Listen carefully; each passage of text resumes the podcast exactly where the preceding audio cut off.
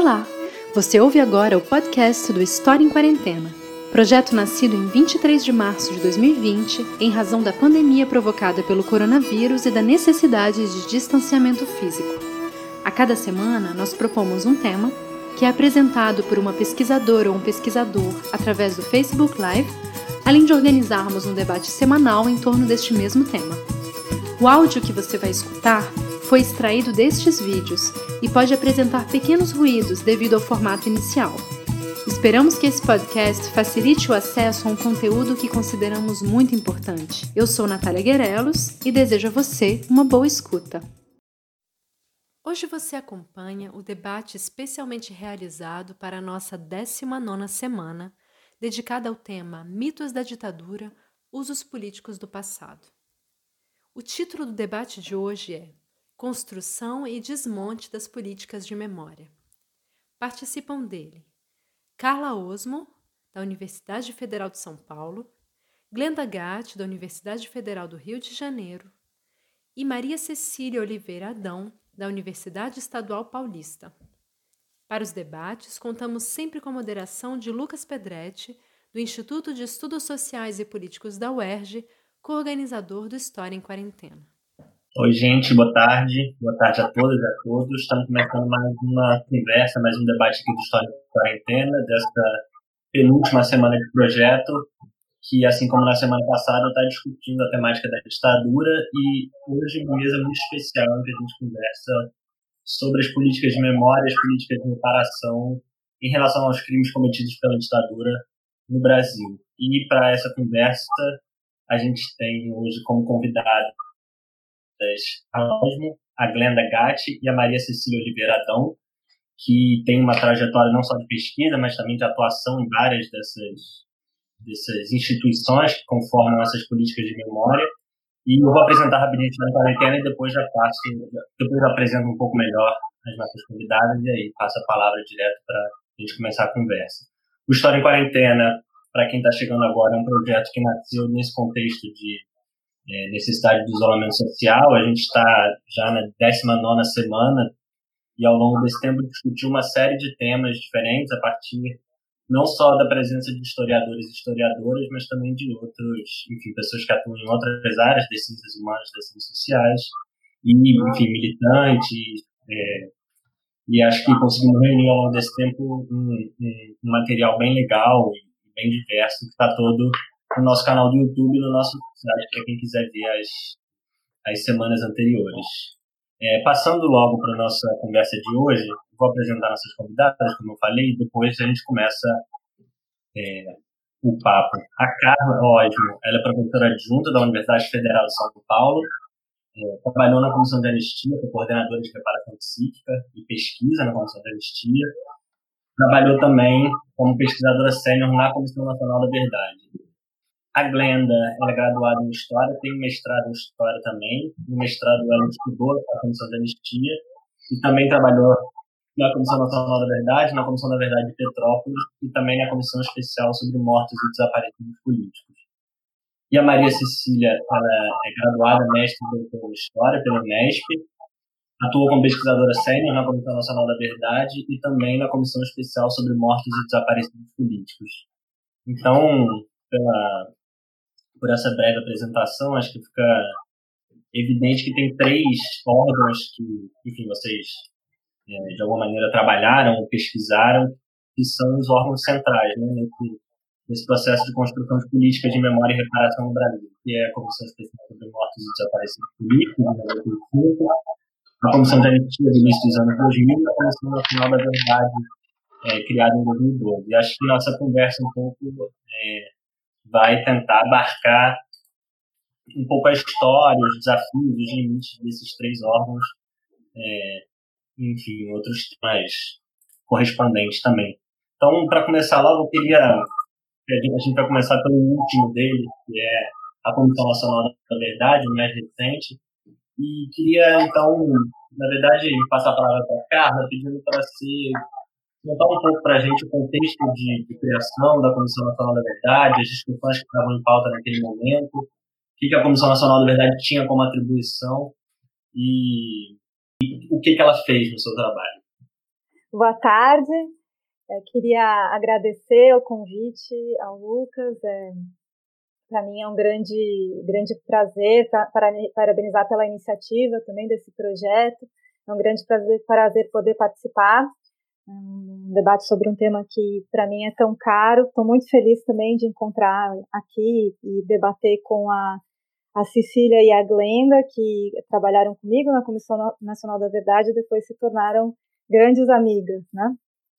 É, bom, a, a CNV ela foi prevista numa lei de 2011 e foi instituída em 2012, quase 30 anos depois do fim da ditadura no Brasil. Então, isso é, já é uma coisa diferente do que aconteceu em outros países na América Latina, que tiveram comissões da verdade muito mais cedo. É, ela foi uma decorrência de um longo processo de luta por respostas por parte de é, familiares de mortos desaparecidos políticos, de ex-presos políticos principalmente, que não apenas pressionaram é, o Estado para que adotasse respostas, mas também conduziram eles próprios, essas pessoas mesmas, investigações, reunindo já um, um grande conjunto de informações, de documentos, do qual a CNV partiria, né? teria que partir. É, além disso, né, uma das frentes desse movimento, que a gente chama de Movimento por Memória, Verdade e Justiça, foi a internacionalização, é, levar para o sistema interamericano de direitos humanos, do caso Gomes Lund, guerrilha do Araguaia. Né? É, esse, esse, esse processo internacional ele teve um papel importante em pressionar o Estado brasileiro pela criação de uma Comissão Nacional da Verdade. Né? É, o projeto de criação da CNV ele foi debatido na Conferência Nacional de Direitos Humanos de, 2011, de 2008, que deu origem ao PNDH3, o Plano Nacional de Direitos Humanos, mas a proposta da sociedade civil, é, apresentada ali na Conferência Nacional de Direitos Humanos, era de que fosse criada uma Comissão Nacional da Verdade e, da, e de Justiça. Né? Mas a palavra justiça ela foi retirada do PNDH. E essa questão sobre qual o papel que a CNV teria em relação à busca de justiça, ela foi desde o princípio uma das questões centrais, né? É, na, um dos debates e uma das tensões centrais é, na, na, criação e na condução das atividades da CNV. Né? Era debatido se a CNV, ou existiam diferentes posições sobre qual deveria, na sociedade, né, sobre qual deveria ser o papel da, da, da CNV no, no processo de, de, justiça de transição brasileiro. Se seria concluir esse processo, né, encerrar esse processo, ou se deveria ser uma etapa a mais, né, contribuindo para novos futuros avanços, principalmente nesse campo da, da justiça. No fim, a lei que criou a CNV, ela não tratou dessa questão, ela não solucionou o problema da, da, da, do papel da, CNV frente ao objetivo de, de buscar justiça, né? Ela foi expressa em dizer que a CNV é, deveria nomear as autorias, né? Ou seja, identificar os, os, os autores das violações de direitos humanos, mas não qual seria o papel da comissão em relação ao bloqueio aos processos penais, né? Que o judiciário não, não aceitava, continua não aceitando é, é, frente, é, invocando a lei de anistia. A lei que criou a CNV, ela sofreu várias críticas vindas de vários lados, né? O movimento Memória, Verdade e Justiça criticava pelas suas limitações, mas também grupos ligados às Forças Armadas viam a CNV como uma afronta às Forças Armadas, né? E havia ainda outras discussões, é, por exemplo, se a CNV, é, como, como que a CNV deveria conduzir as suas atividades, se de, deveria ser um processo aberto, participativo, né, com a participação da sociedade, como foi em outros lugares, ou se deveriam ser é, desenvolvidas investigações de forma mais reservada, nos moldes de investigações forenses, de processos judiciais. É, também, no, no início, houve uma, é, um, um, debate que apareceu ali, é, com algumas pessoas dizendo que a CNV deveria é, investigar os dois lados, né, dizendo que a CNV deveria investigar também as ações dos grupos armados de oposição à ditadura, mas essa questão foi solucionada desde logo, né, por uma, por uma resolução da comissão, que disse que caberia à comissão investigar só os, as violações de direitos humanos, ou seja, os atos praticados pelos agentes de Estado ou com apoio dos agentes de Estado, né? E é importante destacar que todas essas questões, todos esses, esses debates, eles não, não, não eram solucionados às cegas, né? Havia parâmetros para solucionar eles. Né? Além, do, além do, dos termos da própria lei que criou a, a CNV, que deveria ser seguida, o direito internacional dos direitos humanos já tinha um desenvolvimento bastante relevante, né? especialmente a jurisprudência da Corte Interamericana dos Direitos Humanos, é, afirmando com, com, determin, com determinadas, é, é determinadas é, diretrizes, né, ou, ou com as diretrizes relacionadas às obrigações internacionais do Estado, é, que serviam para, contribuíam para solucionar essas questões. Né? Notadamente, a jurisprudência da Corte Interamericana, ela é muito, ela é expressa, né, ao dizer que é, as, as comissões da verdade não servem para substituir os, os processos penais. É, além disso, a, a, a, jurisprudência da Corte Interamericana também é bastante enfática no que diz respeito às obrigações é, dos estados de investigar e esclarecer os desaparecimentos forçados. Né? Vou passar a palavra para a Glenda, pedindo para você comentar um pouco para a gente sobre a Comissão de Anistia. Oi, gente. É, de manhã, obrigada também, é, Lucas, pela oportunidade. Muito bom estar tá podendo conversar, inclusive, com as meninas também, né, que na trajetória vão ter essas oportunidades de troca de novo.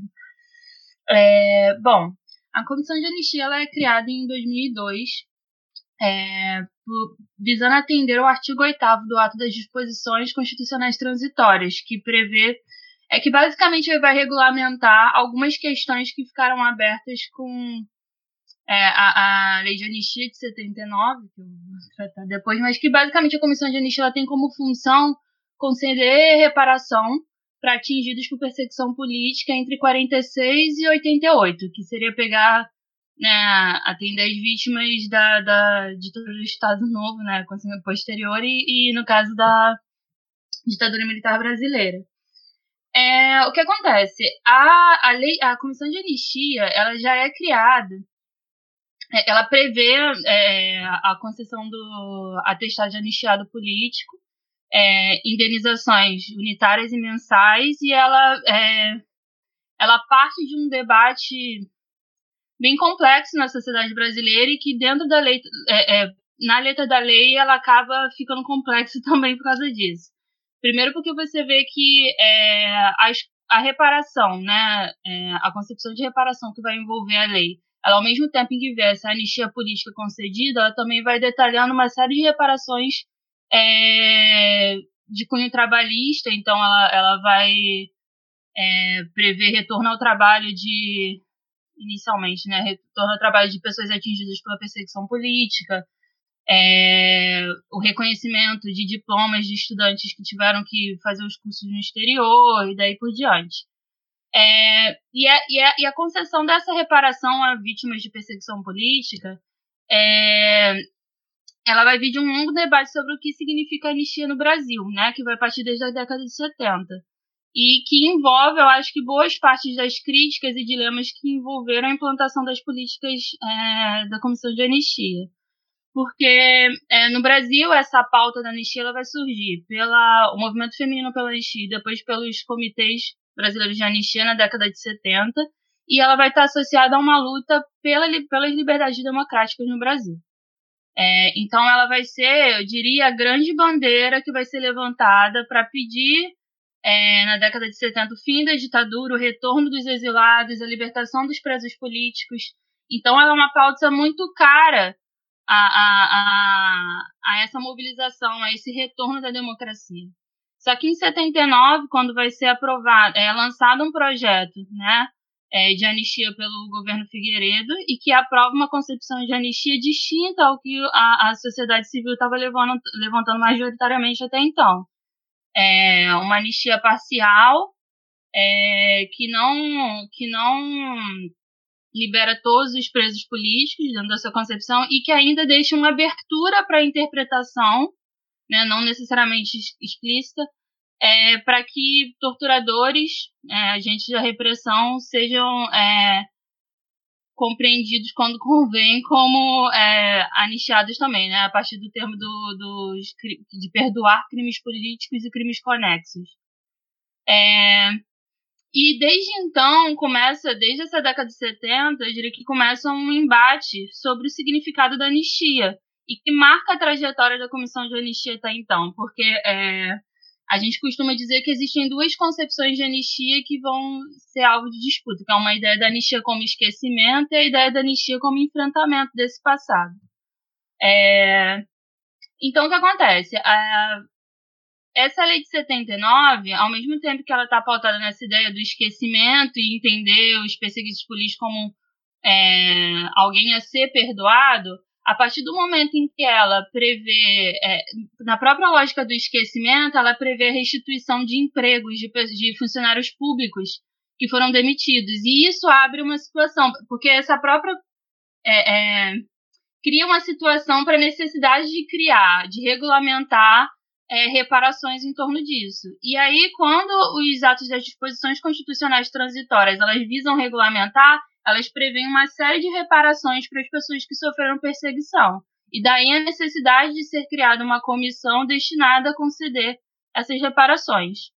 Só que acontece, é, esse processo da, da implementação da lei, ela vai gradativamente ampliando é, os seus limites. Porque, é, por exemplo, da própria lei de 79 para o artigo 8 do Ato das Disposições Constitucionais Transitórias, já tem uma mudança no tratamento, porque a, os anistiados deixam de ser compreendidos como alguém a ser perdoado e passam a ser compreendidos como alguém digno de um, um benefício, de, digno de reparação.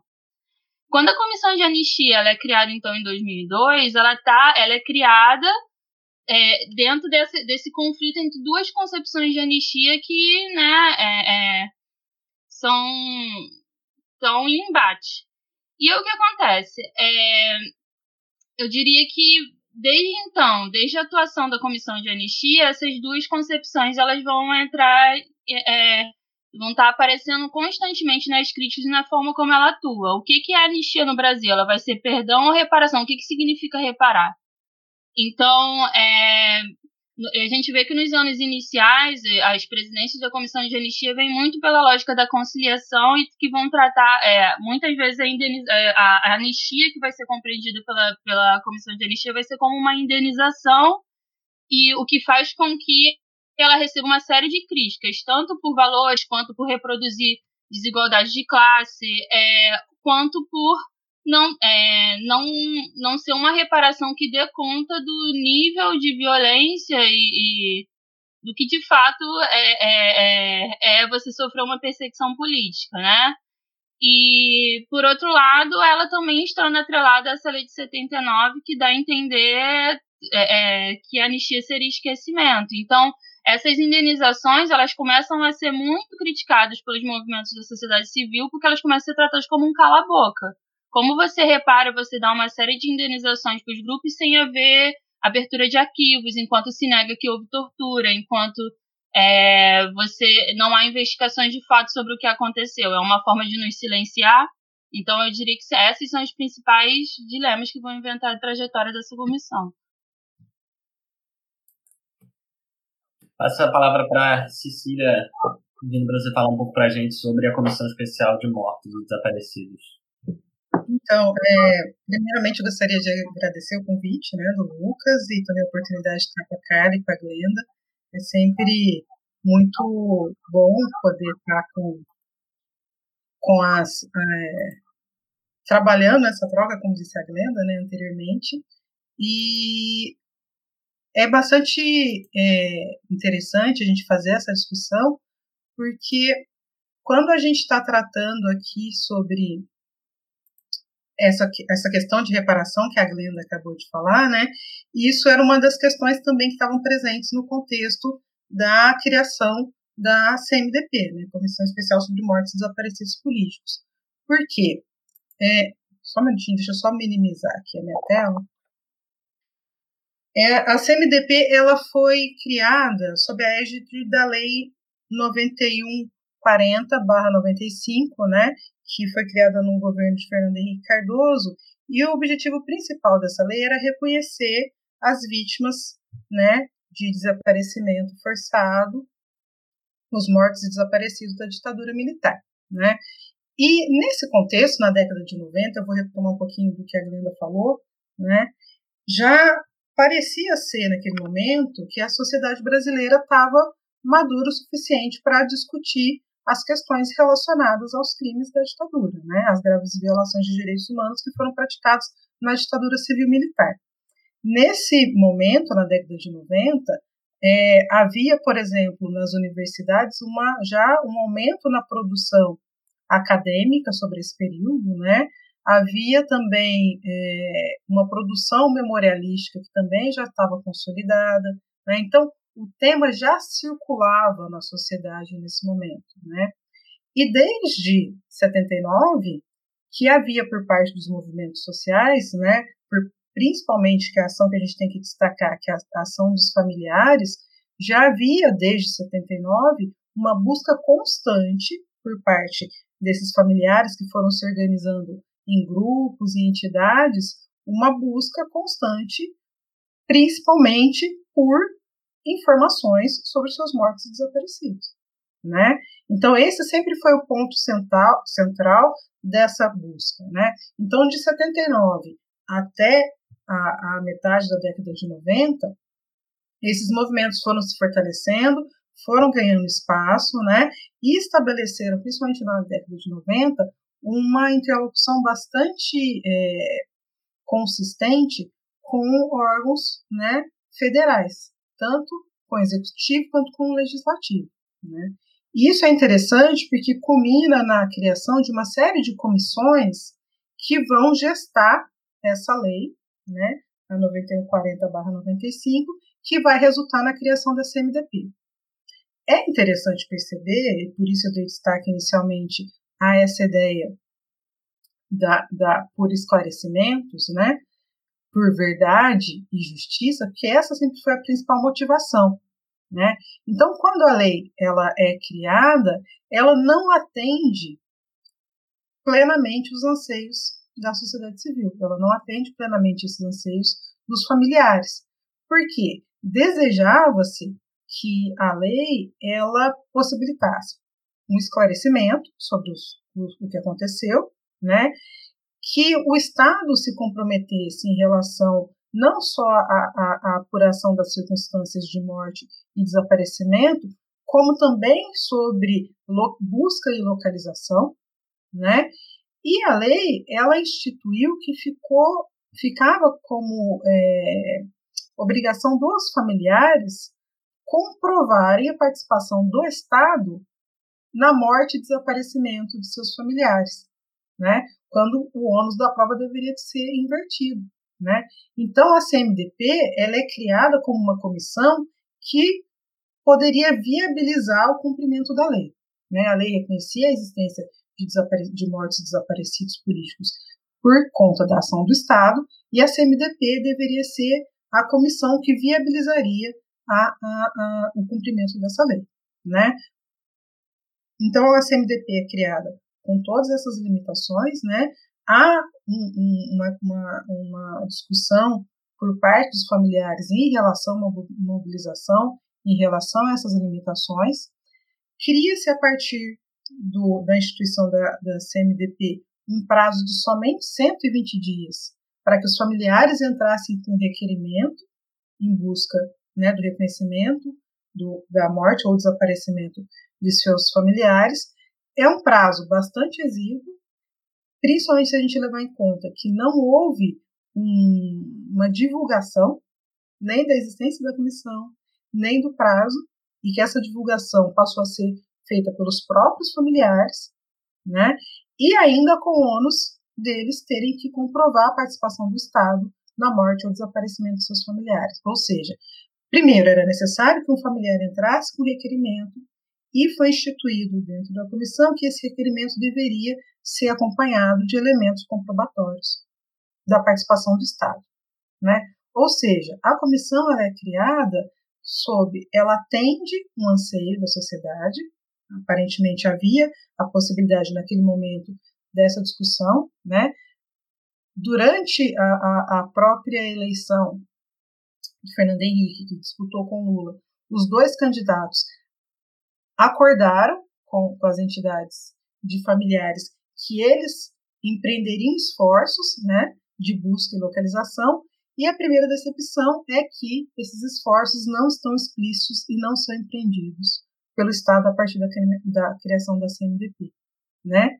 E aí decorre isso que eu acabei de dizer, né? Prazo exíguo, não divulgação, né? E ainda o ônus da comprovação por parte dos familiares. Né? Então, isso tudo dificulta e cria uma certa decepção por parte desses grupos em relação ao estabelecimento dessa lei. Então, por um lado, ele é uma vitória, né? porque é a primeira vez que o Estado vai, de fato, reconhecer a sua participação na morte e desaparecimento dessas pessoas, né? mas, por um outro, não soluciona a questão, de fato. Acho que com isso a gente tem um panorama bem bem completo assim, dos contextos e das discussões que estavam em voga no, na criação de cada um desses três órgãos. E agora eu queria pedir para vocês falarem um pouco sobre como se desenvolveu historicamente o seu trabalho, assim, no sentido de o que, que cada um desses órgãos conseguiu é, cumprir em termos da sua atribuição inicial, quais foram as modificações que, é, que ocorreram na sua forma de atuar ao longo do tempo e também quais limites que se mostraram mais mais claros, assim, na medida em que, em que cada uma dessas instituições tentava é, colocar em prática seu trabalho. Vou inverter a ordem e pedir para a Cecília começar, pode ser?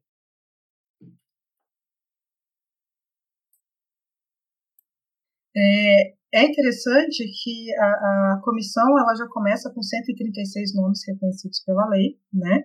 E depois se estabelece uma dinâmica de trabalho onde é, cada requerimento, junto com as comprovações, resultaria num processo, né? Então eram montados processos que deveriam ser julgados pelos integrantes da comissão, né?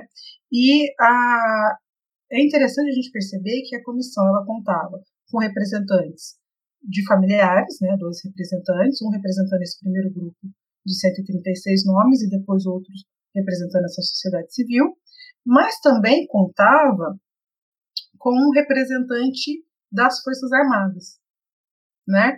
E também com representantes de outros setores, do MPF, né? E outras pessoas que eram indicadas, por exemplo, pela, pela Comissão de Direitos Humanos da Câmara Federal, né? Então, é, essa composição, ela em si já resultava em algumas questões quando do julgamento desses processos, né? Cada um dos componentes dessa comissão ficava responsável pela é, relatoria, organização e relatoria dos processos, né? Então, e havia uma particularidade na lei que dizia que seriam julgados os, é, os processos de pessoas que teriam sido mortas em dependências militares ou assemelhados, ou espaços assemelhados, né? Essa definição criava uma série de dificuldades, por exemplo, para julgar é, processos de pessoas que, por exemplo, seriam, teriam sido mortas em tiroteios. Né? Primeiro, a família teria que juntar comprovação para verificar se a história do tiroteio era verdadeira. E segundo, um espaço é, de um aparelho ou a rua era um espaço congênero a uma, uma instituição é, militar? Né? Então, essa era uma discussão, por exemplo, que alguns entendiam que se havia um cerco por agentes do Estado a uma casa, por exemplo, um aparelho, e havia um domínio estabelecido por parte desses agentes, isso configurava uma situação análoga, congênita. Outros já entendiam que não, que era a letra da lei seca. Então, só seria espaços, instalações militares. Né? Então, isso criava uma série de intercorrências para que é, esses processos fossem deferidos ou indeferidos. Né? Outra questão, situações, por exemplo, de suicídio em decorrência de tortura. Né? Esses casos não entravam na primeira é, versão da lei. Né? Houve adendos à lei em 2002 que possibilitou que esses outros casos fossem novamente analisados, né? E que também alterou essa percepção do espaço, né? Isso ampliou a possibilidade de ação da CMDP e também o seu escopo, né? A partir de 2007 há uma possibilidade que passa a ser trabalhada pela CMDP, que é também é, atuar na busca e localização de mortos desaparecidos. Né?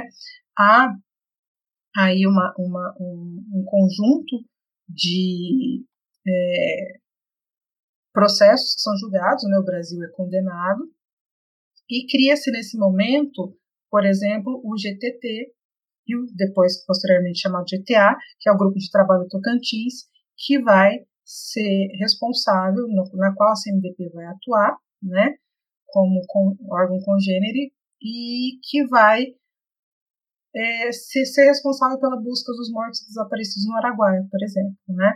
Então, em 2009, desculpa, 2009 o GT é criado, em 2011 ele se transforma em GTA, e no âmbito desse grupo são estabelecidos é, processos de busca e localização e também processos de é, referenciamento geopolítico que são utilizados na, na, na, na, localização de espaços, né, na definição de espaços a serem, por exemplo, escavados ou é, onde poderia haver inumação.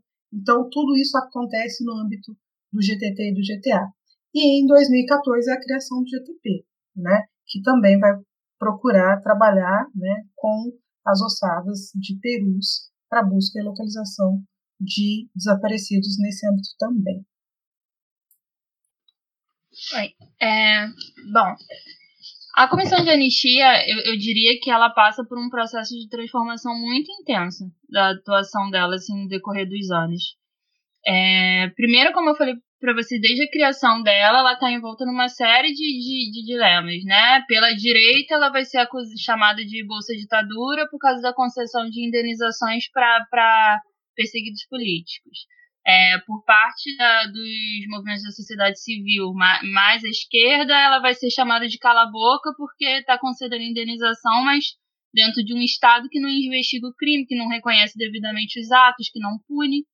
É, e, ao mesmo tempo, né, atrolada toda essa memória da anistia de 79. É, e, e, vale dizer também que é uma coisa até pouco trabalhada. A comissão de anistia também, quando começou a funcionar, ela, ela lutou muito para conseguir ter um corpo, de é, organização, para conseguir ter verba, o que também é, é, demorou muito o início do trabalho, justamente no momento em que mais houve pedidos de reparação, né? mas, mas houve, é, deu-se entrada em requerimentos. Né? Então, é, eu diria que quando ela começa a ter verba, ela já tem uma quantidade acumulada de requerimentos também altíssima. É, mas eu acho que o, que eu posso dizer da maior diferença da trajetória da Comissão de Anistia é principalmente em 2007, quando há uma mudança é, que é, é, eu diria que é encabeçada por uma parceria de, de três figuras, né, e ao mesmo por instituições, que seria a entrada do Paulo Abrão na comissão de anistia em 2007, é, a gestão do Tarso Genro no, no Ministério da Justiça e a do Paulo Vanucchino na Secretaria Especial de Direitos Humanos.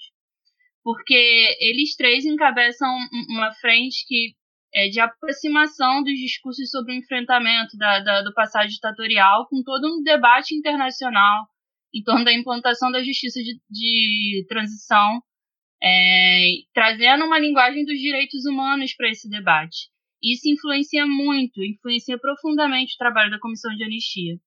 É, primeiro, porque uma das primeiras práticas, é, eu diria que, né, fazendo esse processo que, a gente chama de inter, internacionalização dos direitos humanos, aproximando é, o debate da, da, dessa comissão e um debate internacional, eles começam a, eles entendem que para você gerar uma reparação e para você conseguir enfrentar de fato o passado ditatorial, é necessário construir na sociedade um senso comum democrático e defensor dos direitos humanos. Então, é, isso é fundamental para entender como ele, para a gente conseguir identificar como a comissão de anistia a partir de então vai entender a reparação. É, porque compreende que se você trata a reparação apenas como indenização, você não está de fato fazendo uma política de enfrentamento do passado. É, é, e se você também trata essa reparação exclusivamente nos grupos que estão sendo. É, é, enfim, que estão entrando com, com, as, com os requerimentos de anistia, você também não está fazendo uma política ampla de, de enfrentamento do passado ditatorial, porque senão está envolvendo amplamente a sociedade civil nesse debate, né? Então, o que acontece? É, eu diria que a partir de 2007, né, que é quando começa a gestão do Palabrão, é, ele é, é, é, iniciada uma prática que eu chamo que é de virar o hermenêutica da comissão de anistia, que é trabalhar com uma outra concepção de anistia que está inclusive mais atrelada a dos CBAs na década de 70, a, a, ao discurso majoritário dos CBAs na década de 70, né? Que entende a, a, ideia da reparação, da anistia como é, uma reparação moral e simbólica, uma anistia como enfrentamento, né? É, desse passado. Então, o que a gente come, começa a perceber é que a partir de 2007, a Comissão de Anistia ela amplia os limites da, da, da compreensão que se tem da lei, né, que, é, e ela começa a trabalhar muito mais com uma dimensão, sim, muito mais não que não se trabalhava, né, ela começa de fato a trabalhar com uma dimensão simbólica e moral, né, da reparação. É, e aí o que, que a gente percebe? Além, primeiro, ela também trata da questão da as críticas estão falando ao, ao, número das indenizações, a morosidade na apreciação, também é tratado, porque eu acho que isso é uma coisa que também a gente acaba não falando muito, né? é, se, se avalia, é, avalia não, a comissão de anistia começa a apreciar, pelo menos até 2010, que ela se reorganiza, diria entre 2007 e 2010.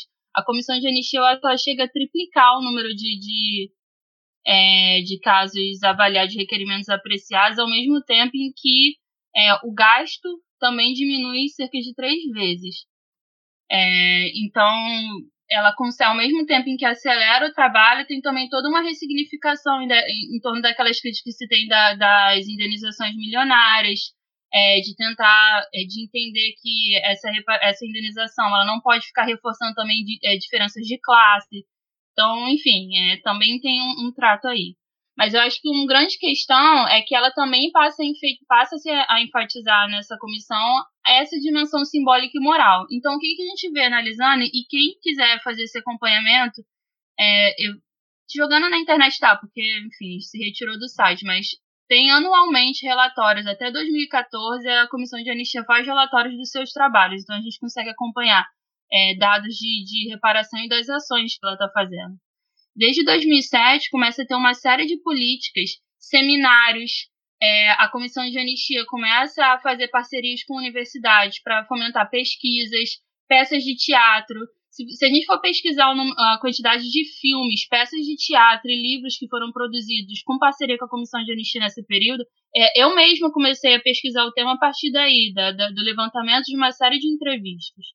É, porque ele, é, e a partir exatamente para essa ideia da, da, construção de um senso comum de, democrático e do enfrentamento, é, a comissão de anistia começa a fazer essas parcerias para quê? Para aumentar as pesquisas em torno da comissão de anistia e fazer a sociedade civil se envolver mais com esse tema. E, ao mesmo tempo, é, boa parte dessas ações envolveu a, a, o posicionamento dos atingidos pela ditadura como protagonistas. Então, é, são eles, é, a gente é, faz-se uma série de, de não, uma série de entrevistas para eles colocar o ponto de vista, a, a, história deles, as experiências que eles tiveram nesse momento, é, e também nas próprias cerimônias de apreciação dos requerimentos de anistia, eles criam uma modalidade que são as caravanas de anistia, em que muda completamente a configuração, né? Da, é, essas apreciações elas perdem muito mais um, um perfil de julgamento, elas passam a ser realizadas e elas passam a ser muitas vezes temáticas e realizadas em ambientes diferentes. Por exemplo, você vai ter é, apreciação, caravana de anistia, no caso, apreciação dos requerimentos feitos em universidades, em assentamento do MST, em é, até em igrejas também já teve, enfim, que a ideia é justamente fazer com que esse processo de reparação envolva é, a sociedade tomar conhecimento do que foi a experiência dessas pessoas, elas ganharem lugar de fala e ter um processo super importante também nesse período, nesse processo de avaliação, que é o pedido de perdão, que é um marco, eu acho que um dos maiores, é, é, maiores símbolos dessa mudança de postura da Comissão de Anistia, que é, a, a, Cecília falou num ponto super importante. Se em 95, né, a criação da Comissão Especial sobre Mortes Desaparecidos é a primeira vez que o Estado reconhece que cometeu crimes, esse momento do pedido de desculpa é a primeira vez que o Estado está dizendo que é errado. É o primeiro momento que o Estado está oficialmente fazendo uma declaração dizendo que errou em cometer esses crimes e que ele pede perdão. Então, é, eu, eu, diria, por isso que eu falo que eu acho muito profunda a, a, essa mudança de políticas, porque se a anistia que estava associada a um esquecimento, agora com a comissão de anistia a partir de 2007, ela passa a ser a maior frente de promoção de políticas de memória e reparação no Brasil. É, logo em seguida, em 2007 começam essas políticas, em 2010 é criado é, a, a, o direito à memória e à verdade entram como pauta no Programa Nacional de Direitos Humanos, né? É, então, passa a ser uma pauta realmente de políticas públicas. E, é, enfim, um ponto importante também, cria-se núcleos de estudos sobre justiça de transição, tá? A Comissão de Anistia também, é, ela vai criar uma revista, que é a Revista Anistia Política, e também o ID Just, né, que ela vai fomentar, e que eu acho fundamental isso, porque ela começa a trabalhar a pauta da, da justiça de transição no direito também, não só na academia, mas que é, quando eu comecei a fazer entrevistas com, com o pessoal da, da própria comissão de anistia que passou a estudar mais sobre o assunto para conseguir trabalhar, muda-se muito a percepção deles sobre alguns debates sobre isso, porque a justiça de transição não era um campo ainda no Brasil, né, estruturado. É, apesar, é, enfim, então falei das mudanças profundas, a comissão de anistia ainda vai ter problemas e limitações, porque ao mesmo tempo que a gente está tendo todos esses avanços no campo da reparação e de enfrentamento de memória, em 2008 o STF continua com parecer favorável à ideia de que a anistia significa um, é, também perdoaria, não, né, também perdão, ela perdoaria os torturadores. É, então a gente vê que a falta de avanços em políticas de verdade e justiça na época fez com que muitos representantes da sociedade civil continuassem com críticas, porque apesar de se sentir representados, eles falam do que é de, é, é, eles faziam críticas a estar uma promoção de políticas de memória sem verdade. A gente tem uma, uma, uma série de críticas ao que eles falam que é o efeito, efeito pirotécnico, que eles diziam. Você faz a cerimônia que realmente me toca, eu me sinto reparado moralmente, só que eu não consigo ter uma declaração oficial de que um crime aconteceu. A comissão de anistia tem a mesma questão que a, a Cecília falou, que o própria pessoa que pede o requerimento é quem tem que comprovar o crime. Então, é, como é que sem a verdade, sem o acesso a documentos, a gente consegue de fato comprovar esses crimes? Então, apesar da gente ter um avanço muito grande na reparação e nas políticas de memória, é, a, a, as próprias limitações das outras dimensões dos direitos que envolvem a justiça de transição também impactam no trabalho da comissão de anistia até onde ela vai, né? É, então, enfim, é o que eu tenho a falar agora. Acho que a gente pode complementar depois. Carla? É difícil sintetizar, né? Eu tô ouvindo elas, fizeram muito bem isso. Mas você resumir, a gente poderia falar um milhão de coisas aqui, né? Mas nós temos o, o, o tempo limitado. É, sobre a CNV seria isso, né? Difícil a gente pensar em como que, o que, que a gente destaca. Mas também, né? Na, na, nos outros temas, nas outras, nas outras comissões também, com certeza, elas fizeram bem. Vamos ver se eu consigo destacar alguns pontos é, mais relevantes. Em relação, assim, para retomar o que eu comentei é, em relação à pergunta inicial, né? É, primeiro, a CNV vai partir, como ela foi criada, né? Muito, já de uma forma muito tardia, diferente, por exemplo, de outros lugares como a Argentina, né? Chile. É, nesse momento que a CNV é criada, já havia toda uma produção, né?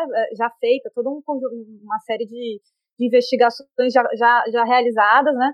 É, muito por parte dos familiares, né, como a, a, Cecília destacou, mas também já tem todo o legado da atuação das duas comissões, né, que é, por mais que sejam comissões é, de reparação, elas vão reunindo um acervo é, que são é, decorrente de principalmente decorrente desses pedidos de reparação, ou seja, muitas das informações que chegam nessas comissões também são é, grande parte né, levadas pelos requerentes, né, como elas destacaram, é, tem também deliberações dessas comissões, tudo isso é, deveria ser, é, fez parte né, das, das, das, primeiras fontes que das quais a CNV deveria partir.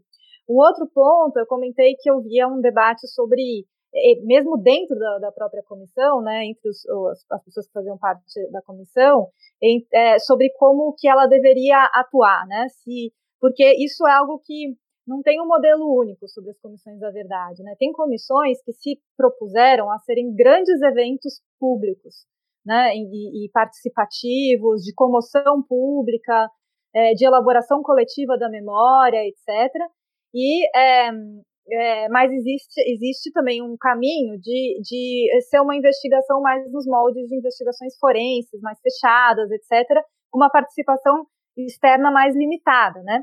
E, e, a CNV, ela principalmente no começo, ela atuou de uma forma mais fechada, né? Ela não, é, bom, tempo, ela não, ela não se propôs a ser essa, essa comissão é, de, de, é, de, de, é, que tem como um objetivo primário fazer grandes eventos de, de mobilização pública, né? É, mas, mais, ela foi mais focada nesses trabalhos investigativos e no começo, principalmente, no, no, no, no início das suas atividades, é, de uma forma bastante reservada, que era criticado pela sociedade civil. É, no último ano da atuação da comissão, ela começou a investir mais em audiências públicas, né, em, em, em atos mais abertos, em, em muitos em parceria com comissões é, estaduais, né, ou com, com outros parceiros, e, é, e, e aí isso abriu um pouco mais, mas ainda assim ela continuou sendo primariamente uma comissão de, de investigação, né. De qualquer maneira, é, a própria criação da CNV já teve um impacto é, relevante, né, ele já foi um impacto relevante para alavancar um debate público sobre o tema, né? Talvez não com a dimensão que, que, que seria é, é mais desejável, né? Mas foi alavancou um debate público, estimulou o interesse acadêmico, né? Para pesquisas em torno da ditadura. Ela provocou uma reorganização de grupos interessados na, na pauta para acompanhar, participar, colaborar, às vezes criticar os trabalhos da CNV, né? É, teve esse efeito notável, que foi uma coisa bastante particular do caso brasileiro, que foi estimula, um estímulo, né, a criação de comissões da verdade em diferentes esferas. É, então, a gente tem um país com de dimensão né, continental é, e, e, com, claro, uma estrutura CNV tinha limitada, uma estrutura bastante limitada, e, e é, mas a criação da CNV, ela, ela, ela instigou, ela estimulou, é, não, não ela expressamente estimulou, né, mas ela instigou é, outros, é, é, outros atores de diferentes partes do Brasil a criar comissões da verdade também. Então, a gente teve comissões da verdade de diversos estados, municípios, também comissões da verdade de universidades, de entidades de classe, de sindicatos. Então, a gente tem dezenas de comissões da verdade que existiram no Brasil, na verdade, né? não apenas a, a, a CNV. É, em relação às contribuições, aos produtos do trabalho da CNV, para ser breve, né, como tem, a gente tem que ser aqui, eu vou destacar uma, um aspecto relevante, né, e uma limitação desses produtos. Né. Como aspecto relevante, eu vou retomar aquela, aquela questão da atenção em relação ao, ao, aos objetivos da CNV, em relação ao, ao, objetivo de é, objetivo de buscar justiça, né? Ou seja, de superar o, o bloqueio judicial é, a, aos processos é, de natureza penal.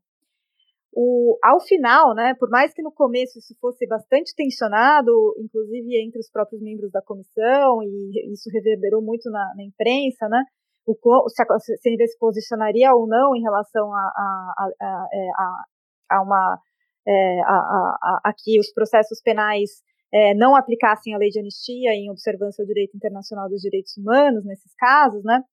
É, o relatório apresentou uma, uma, proposta muito clara, né, muito explícita, em contribuir para a caracterização dos crimes, né?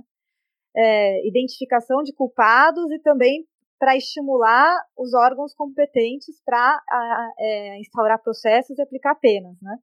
E isso a, a CNV fez em três frentes. A primeira foi identificando autorias.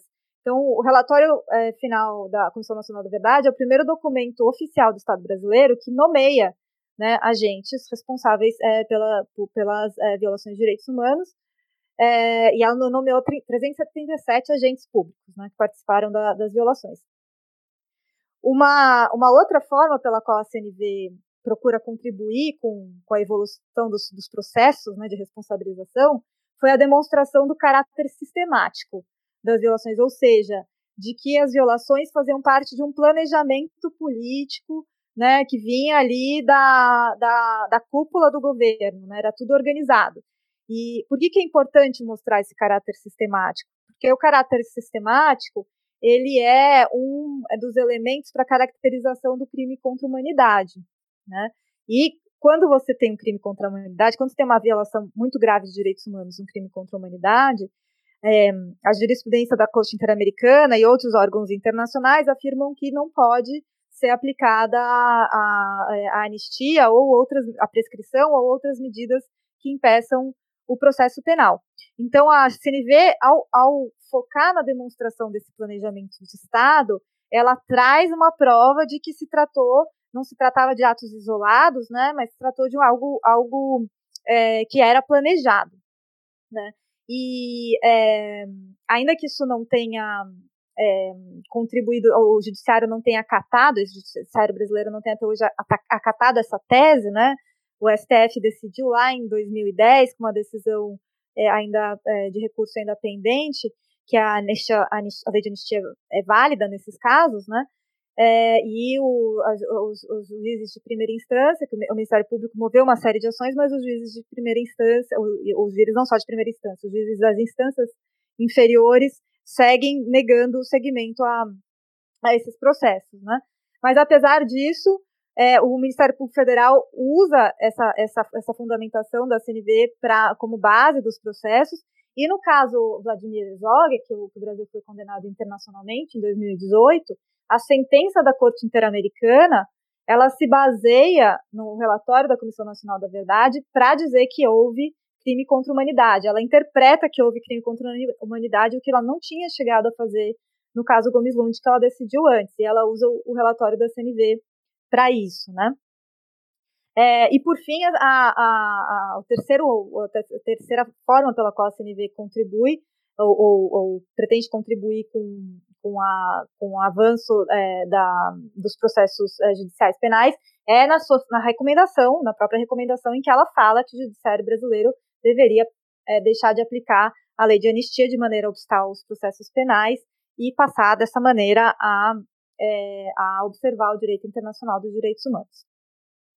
Em relação à limitação, né, aos, aos a, é, avanços, é, ao, ao, que a CNV não, é, é, não avançou tanto né, e gerou frustração, é, eu, eu, comentaria é, o esclarecimento dos casos individuais de violações, principalmente os desaparecimentos forçados. Né?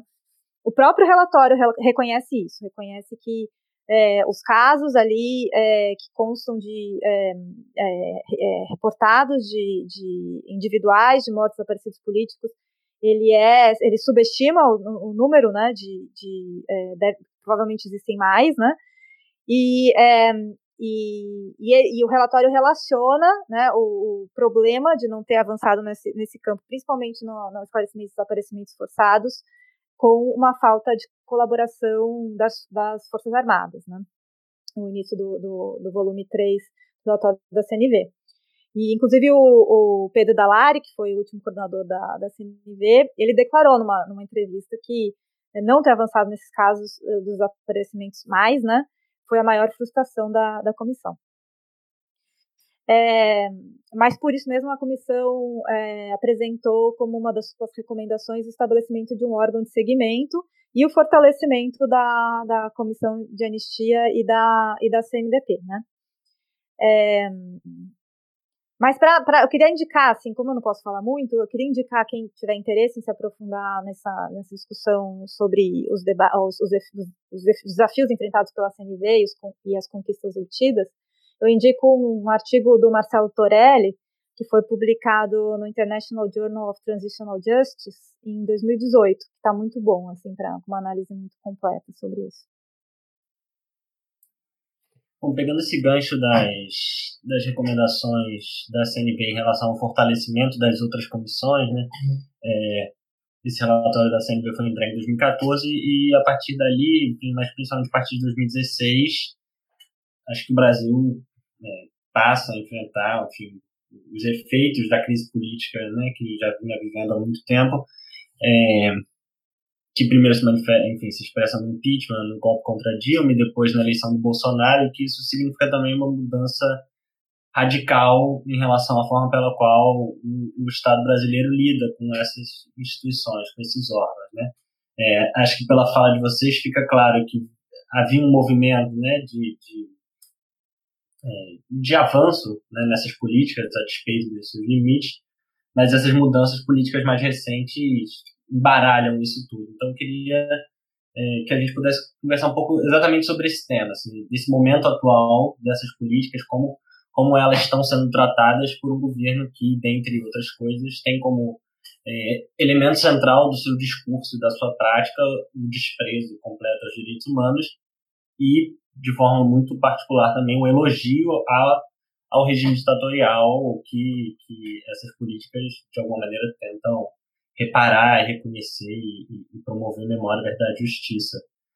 É, vou passar a palavra primeiro para a Glenda, talvez porque eu, eu, tenho a impressão de que a Comissão de Anistia tem um, um lugar especial nesse, nesse processo de ataque do governo Bolsonaro às políticas de memória e reparação. Desculpa, eu sempre esqueço de ligar o microfone. É, bom, sim, é, eu parei até agora para ficar. É, antes da, da live, eu me preparei para dar uma atualizada, né, para ver algumas questões. Assim, é impressionante como você tem notícias de 2016, ataques para a comissão de anistia. Assim. É, enfim, acho fundamental. O Paulo Abrão ele sai logo em agosto de 2016 para ir para a Corte Interamericana de Direitos Humanos, né? E eu diria que eu, que eu acho até curioso isso. Os ataques à comissão de anistia, eles começam desde o governo Temer. Né, que é, eu acho isso bem, curioso, bem emblemático. E eu diria que as principais frentes da, da, desconstrução da comissão de anistia, vamos dizer, do desmantelamento dela, é, ele tem algumas frentes. A primeira é um padrão de você selecionar pessoas com histórico contrário à reparação e inclusive pessoas favoráveis à ditadura para compor né, o grupo de conselheiros da, da comissão. É, o segundo é uma, a, a prática de rejeição massiva dos pedidos de reparação. Né? É, uma apreciação extremamente acelerada desses pedidos e com uma quantidade intensa de pedidos de reparação negados.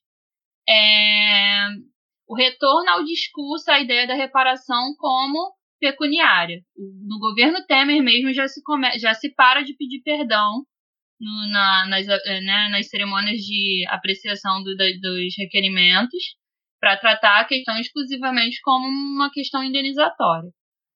É, e aí, já, como eu disse, já no governo Temer a gente já tem polêmicas em relação a quem está sendo escolhido para compor a comissão. É, logo tem o Paulo Lopo Saraiva, que é um ex-sargento do Exército, vai ser escolhido e já é uma pessoa que, que tinha uma polêmica de colaboração com a ditadura, né? É, e o que acontece? Isso só se intensifica depois do governo Bolsonaro, com um detalhe a mais, que é a gente vê que no governo Bolsonaro tem um processo de aceleração da apreciação dos pedidos a gente eu consigo ver assim nitidamente que existe uma política, acho que talvez também com a CMDP, mas enfim, a Cecília vai poder falar melhor, é, que é a ideia de que tem que acabar logo. Então, é, se você. Eu estava até levantando os dados, tentando, tentando ver pelos relatórios. É interessante também, porque a transparência acaba. O último relatório que a gente tem sobre a a comissão de anistia dos trabalhos dela foram elabora foi elaborada em 2015 sobre os trabalhos de que ocorreram em 2014. Não tem mais relatórios anuais da comissão de anistia para a gente conseguir fazer uma comparação é, clara desse tipo, né? Quantos pedidos estão sendo apreciados, quanto se acelerou, quantos estão sendo negados. Você tem para você fazer hoje em dia você não tem um relatório que diferencia isso ano a ano. Você tem que ir lá em todas as decisões e fazer um levantamento é, analítico mesmo, individual. É, mas aí, fazendo uma análise aqui simples, sobre a, os pedidos da, da, da Maris, só do, do, dos vetos que a gente tem hoje em dia, se eu não me engano, ela aumentou cerca de três vezes o número de pedidos apreciados ao ano. É, bom, mas vamos lá. A, a comissão, ao mesmo tempo que a gente tem essa aceleração, aceleração de projeto e a anistia novamente sendo tratada como é, indenização, é, a gente tem figuras extremamente com, que compõem a, a, comissão extremamente agressivas em relação ao trato com a, as pessoas que estão pedindo reparação, com um discurso completamente é, contrário, inclusive, à reparação e favorável à ditadura. Isso já aparecia, como eu disse, no governo Temer, no governo Bolsonaro aumenta. Primeiro, a comissão de anistia ela deixa de fazer, de compor o Ministério da Justiça e passa a compor o Ministério da Mulher, Família e Direitos Humanos, o que já vai como um exercício de tentar desvincular ela também a todo o debate sobre a justiça de transição. É, e aí o que acontece? Hoje em dia, na composição da comissão, você tem seis militares e apenas um representante da sociedade civil é, inclusive porque paulatinamente foram saindo os representantes da sociedade civil por não, é, é, de acordo com os discursos, não estarem aguentando as falas dos próprios comissários, dos ataques constantes às pessoas é, que militaram contra a ditadura. É, hoje em dia, o presidente da comissão de anistia é o advogado João Henrique Nascimento de Freitas, que é uma pessoa que tem uma trajetória longa é, de embargo a pedidos de reparação. Ele foi crítico às comissões à Comissão de Reparação do Rio de Janeiro, né? É, ele participou de uma ação civil é, para que a esposa de uma marca não recebesse indenização, né, deixasse de receber, na verdade, a indenização que ela recebia em 2007, que foi inclusive acatada pelo juiz Guilherme Correia de Araújo, sobre o argumento de que é, é, no Brasil não se previa concessão de, de reparação para atingidos pela ditadura. É, e depois também esteve envol, envol, envolvido num pedido de suspensão de pagamentos de, de reparação para 44 camponeses vítimas de tortura do Araguaia.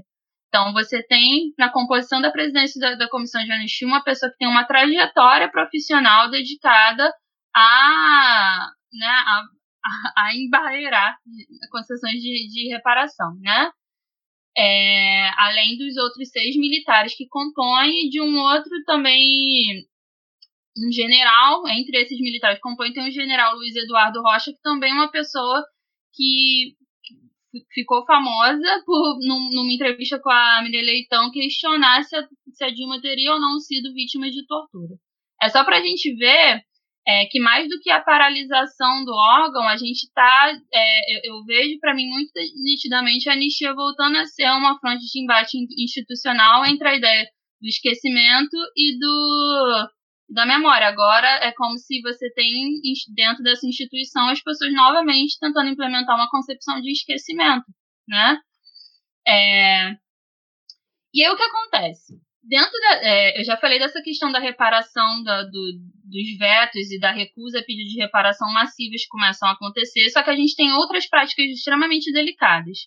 É, como eu disse, a Comissão de Anistia, nesses anos, ela foi produtora de uma série de projetos de memória, de produção de livros, etc. Logo, em 2019, já começou a ser impactado, impactado esse trabalho. Como a Comissão de Anistia saiu do Ministério da, da Justiça para transitar para o Ministério da, da mulher, não vamos. É, o que acontece? Ela. Toda esse, essa plataforma de documentos de produção que estava no, no site, ela é retirada. E aí, quando é inserida no novo ministério, só está sendo inseridos acessos às decisões em relação à reparação. Então, hoje em dia, para você conseguir acessar os livros produzidos pela Comissão de Anistia, os relatórios, toda esse, esse, essa riqueza documental que a gente tem nesse período, você tem que usar outras artimanhas, procurar por outras frentes e outras instituições que se preocuparam em preservar esses arquivos. Inclusive, em 2009, eh, em 2019, um dos filhos, um dos Bolsonaros, é, eu confesso que eu não recordo agora, numa fala, numa entrevista junto com a Damares, disse que ia investigar, e aí começou o discurso de criminalização da comissão de anistia, investigar o órgão porque ele gastou verba pública para a produção de livros. Para que produzir livros? Numa comissão destinada à reparação. Eu lembro muito dessa fala.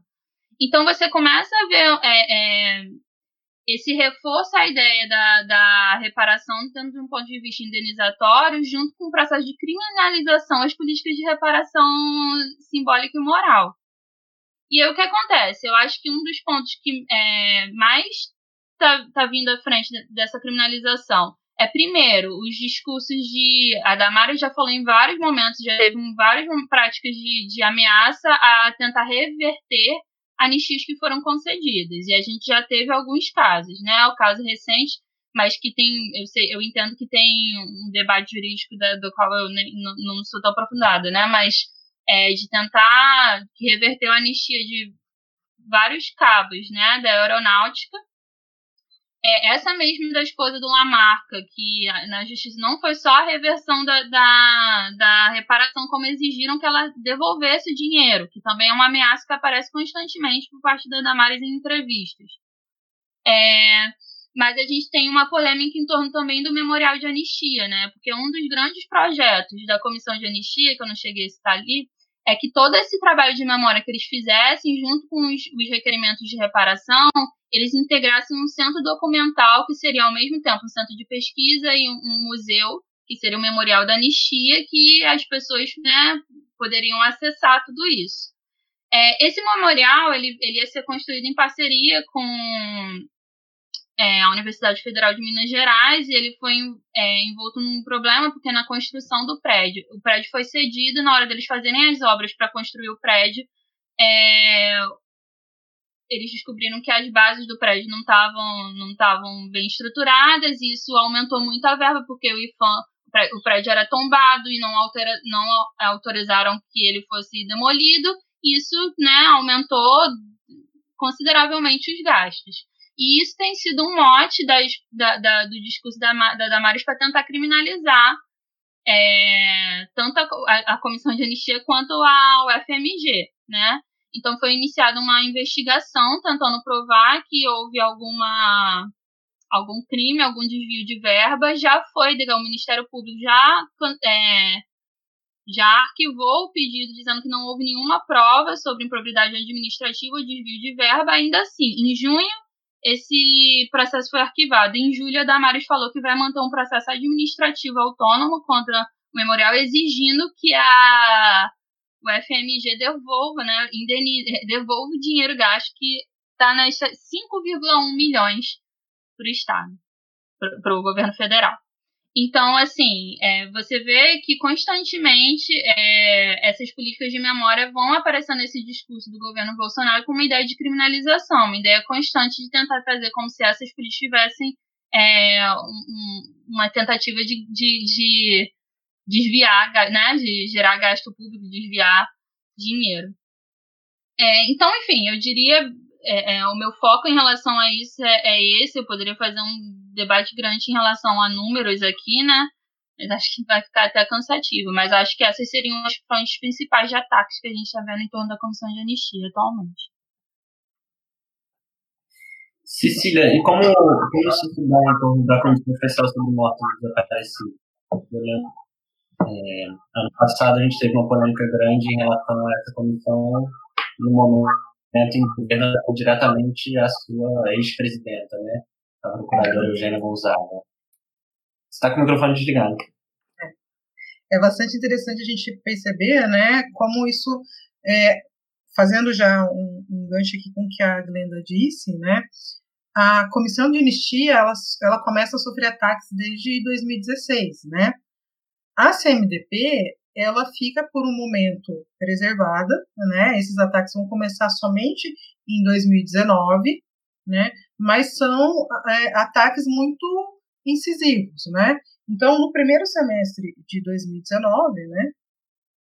Há aí uma série de polêmicas envolvendo o, o, o, governo Bolsonaro, né? Começando com a celebração do 31 de março, que já havia sido retirado da, como data comemorativa em 2011 pelo governo da, da Dilma, a fala dele sobre o pai do presidente da OAB, né? E nesse contexto, a CMDP se coloca como contrária a tanto a celebração, né, e pedindo também esclarecimentos, já que se o, o presidente sabia, né, tinha informações em relação a esse caso, que ele, que ele prestasse esclarecimento né, sobre o tema. E já em 1 de agosto de, de 2019, aí eu vou até ler aqui um pouquinho, começam os ataques bastante pontuais que começam a descaracterizar a CMDP, né, da sua função e da sua atuação. Então, em 1 de agosto, já começa a troca da, da, Eugênia, da, da presidente da comissão, que era a Eugênia, por um assessor da ministra Damares, que é o Marcos Vinícius de Carvalho, que também é filiado ao PSL. A Rosa Cardoso, que também era membro da comissão, ela é substituída por um coronel reformado do Exército, que também exaltava a atuação do Ustra. O coronel reformado, que era o representante da, do Ministério da Defesa, ele vai ser substituído por um tenente-coronel, que é assessor do chefe do gabinete do ministro da Defesa, e que era, né, desculpa, naquele momento, e o, o Paulo Pimenta, o deputado Paulo Pimenta, ele vai ser também substituído por um deputado do PSL, o Felipe Ribeiro, que também era conhecido por ter comemorado o golpe. Ou seja, pessoas que tinham ligações com a temática né, da justiça de transição, pessoas que estavam é, diretamente, que tinham ou atividade profissional ou algum tipo de afinidade com a temática e que trabalhavam na, na comissão foram substituídos por pessoas que tinham um posicionamento contrário né, a, a, a, essa temática e que, inclusive, se colocavam a favor tanto de torturadores quanto da ditadura. Né? Então, a gente vê esse mesmo movimento que foi feito na Comissão de Anistia ser feito na CMDP. Né? E essa atuação, ela também vai, eu vou até pontuar aqui algumas questões que vão se abatendo sobre a CMDP. Ah, antes de eu falar isso, eu gostaria de dizer que eu estou falando aqui parte na minha experiência, mas também em parte com base em alguns textos que eu acho que também são muito interessantes, né? A exemplo da Carla, eu vou indicar esses textos, porque eu acho que quem quiser se aprofundar mais nessa temática pode ter acesso a eles. Um desses textos é da Sheila Cristina Santos, que é uma dissertação sobre a CMDP, chamada Comissão Especial sobre Mortos e Desaparecidos Políticos e Reparação do Estado às Vítimas da Ditadura Militar no Brasil. Um texto do qual a Carla também participa, que também é de autoria do Caio Cateb, da Paula Franco e do Pedro Benetti, sobre a CMDP e a Comissão de Anistia no primeiro ano do governo Bolsonaro, e um outro texto, que, do qual eu participo também, em conjunto com o Pedro Benetti e com a Xana Marques Prado dos Santos, que é sobre a guerrilha do Araguaia e as ações do Estado brasileiro no resgate da verdade sobre os desaparecimentos forçados. É um texto que fala tanto da CMDP quanto da CNV. Né? Com base nesses textos e também na, na, na, na minha experiência, o que, que a gente percebe? Vou listar aqui algumas ações que vão acabar como disse anteriormente, descaracterizando a ação da CNDP. Né? Então, antes da destituição do Conselho, dos membros do Conselho, em abril, né, foi publicado um decreto, que é o decreto 9.759-19, que determina a extinção de órgãos colegiados da administração pública federal. Esse decreto ele não atinge diretamente a existência da CMDP, mas na prática ele acaba com dois grupos que eram bastante importantes na atuação da CNDP. Primeiro, o GTA, que era o Grupo de Trabalho Araguaia, que era o grupo responsável pela busca e localização dos desaparecidos do Araguaia, ele é, extinto, ele é extinto, e também uma equipe que foi criada, que havia sido criada em 2018, que era a equipe de identificação de mortos e desaparecidos políticos. Essa equipe ela foi é, criada para, caso houvesse a possibilidade de que profissionais atuassem de maneira interdisciplinar na busca de mortos desaparecidos. É interessante a gente é, é, pontuar que essa equipe ela era uma equipe até então com pessoas que não tinham remuneração para compor essa equipe. E ainda assim essa equipe é desfeita, né? Um das, das das, dos argumentos para esse decreto é para que houvesse economia de gastos né, no governo federal. Né? Mas isso não se aplicava, por exemplo, a essa equipe. E mesmo o GTA, ele era uma equipe composta por é, diversos ministérios, né? E que também tinha uma atuação importantíssima. Tanto que, de lá para cá, não existem mais buscas, por exemplo, no caso do Araguaia. O GTP, o Grupo de Trabalho Perus, ele continuou existindo apesar desse decreto, porque ele acontecia em parceria com a Unifesp e com a Prefeitura de São Paulo. E essa parceria garantiu a continuidade dos trabalhos que, nesse momento, já apontavam para o final dos trabalhos. Né? Então, esse decreto também colocou em risco a existência do GTP. Né?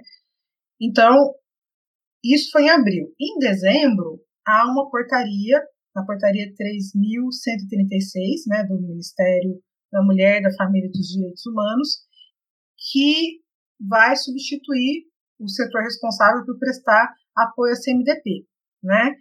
E é interessante que essa portaria ela busca fazer com que a CMDP se transforme num, numa coordenação de busca de desaparecidos de maneira geral, né? A Damares já havia, num discurso anterior, é, sinalizado que já não dava mais para viver de cadáveres do passado e que agora a CMDP seria, deveria começar a focar os seus esforços na busca de desaparecidos do presente, né?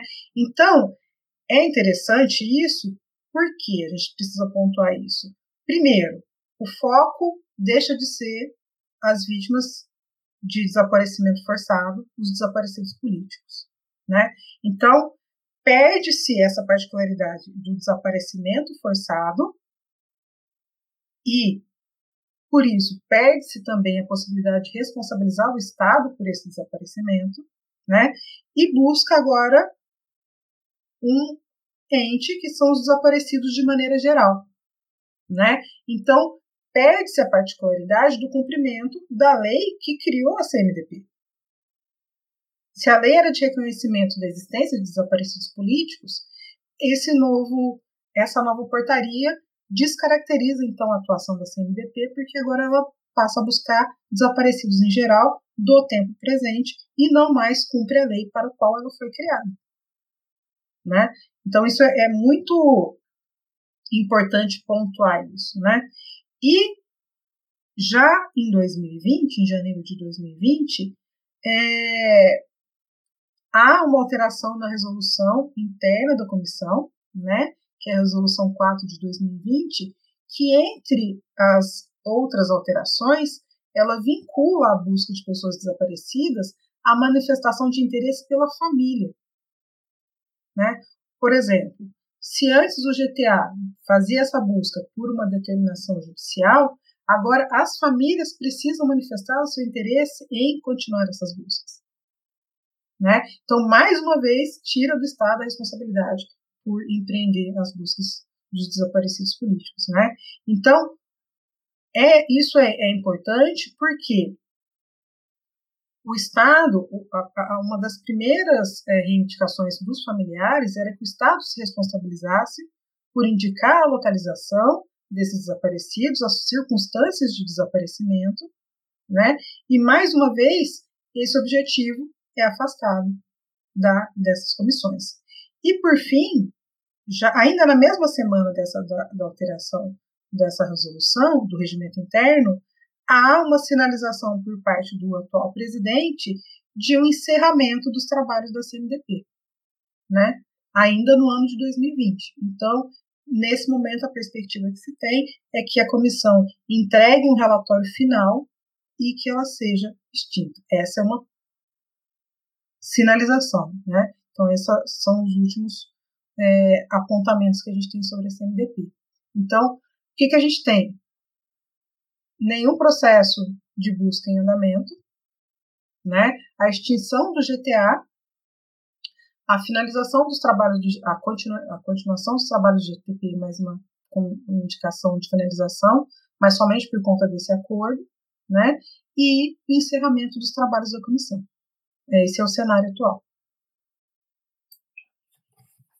Carla, apesar da Comissão Nacional da Verdade, diferentemente da Comissão de Anistia da Comissão sobre Mortes e Desaparecidos Políticos, já ter né, encerrado seus trabalhos, até porque a lei que a criava determinava um tempo é, específico de funcionamento, é, então ela não é mais uma comissão que está sendo atacada pelo governo Bolsonaro, porque ela já não existe mais, mas como é que você encara esse, esse cenário de, de desmonte das políticas que ainda existiam?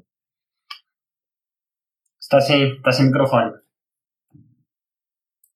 Eu, eu, acredito que a gente pode falar em algum sentido a respeito da CNV nesse contexto, né? É, porque de fato ela era um órgão já assim desde o princípio previsto para ser temporário, como todas as, as, comissões da verdade são, mas ela ela trouxe uma série de recomendações, né, que podem é, é servir de parâmetro para a gente analisar o, o, o, estado da arte, né, ou onde estamos em relação à CNV, né? É, para além das recomendações, a gente pode também dizer que a CNV, é, enquanto tinha um papel é, de recuperação é, da verdade histórica, de promoção da, da memória das violações de direitos humanos no Brasil, é, também a gente pode perceber como um, um é, não, não, sei se um, um a gente também pode perceber como, eu estou procurando a palavra certa, mas como uma é, um, atos que, que, vão no sentido oposto aos objetivos da CNV, né? É, tudo que diz respeito a, a ao, ao, a negação dos crimes da ditadura, né, das violações de direitos humanos. Então, são, são formas de você é, confrontar aquilo que a CNV é, afirmou como um reconhecimento, é, como algo que o Estado brasileiro reconhecia, justamente com o objetivo de não ser mais objeto de, de debate, de dúvida, se aquelas violações aconteceram ou não, né? E é, se elas, se os, se os, fatos que são narrados ali constituíam ou não graves violações, seriam ou não é, reprováveis, né?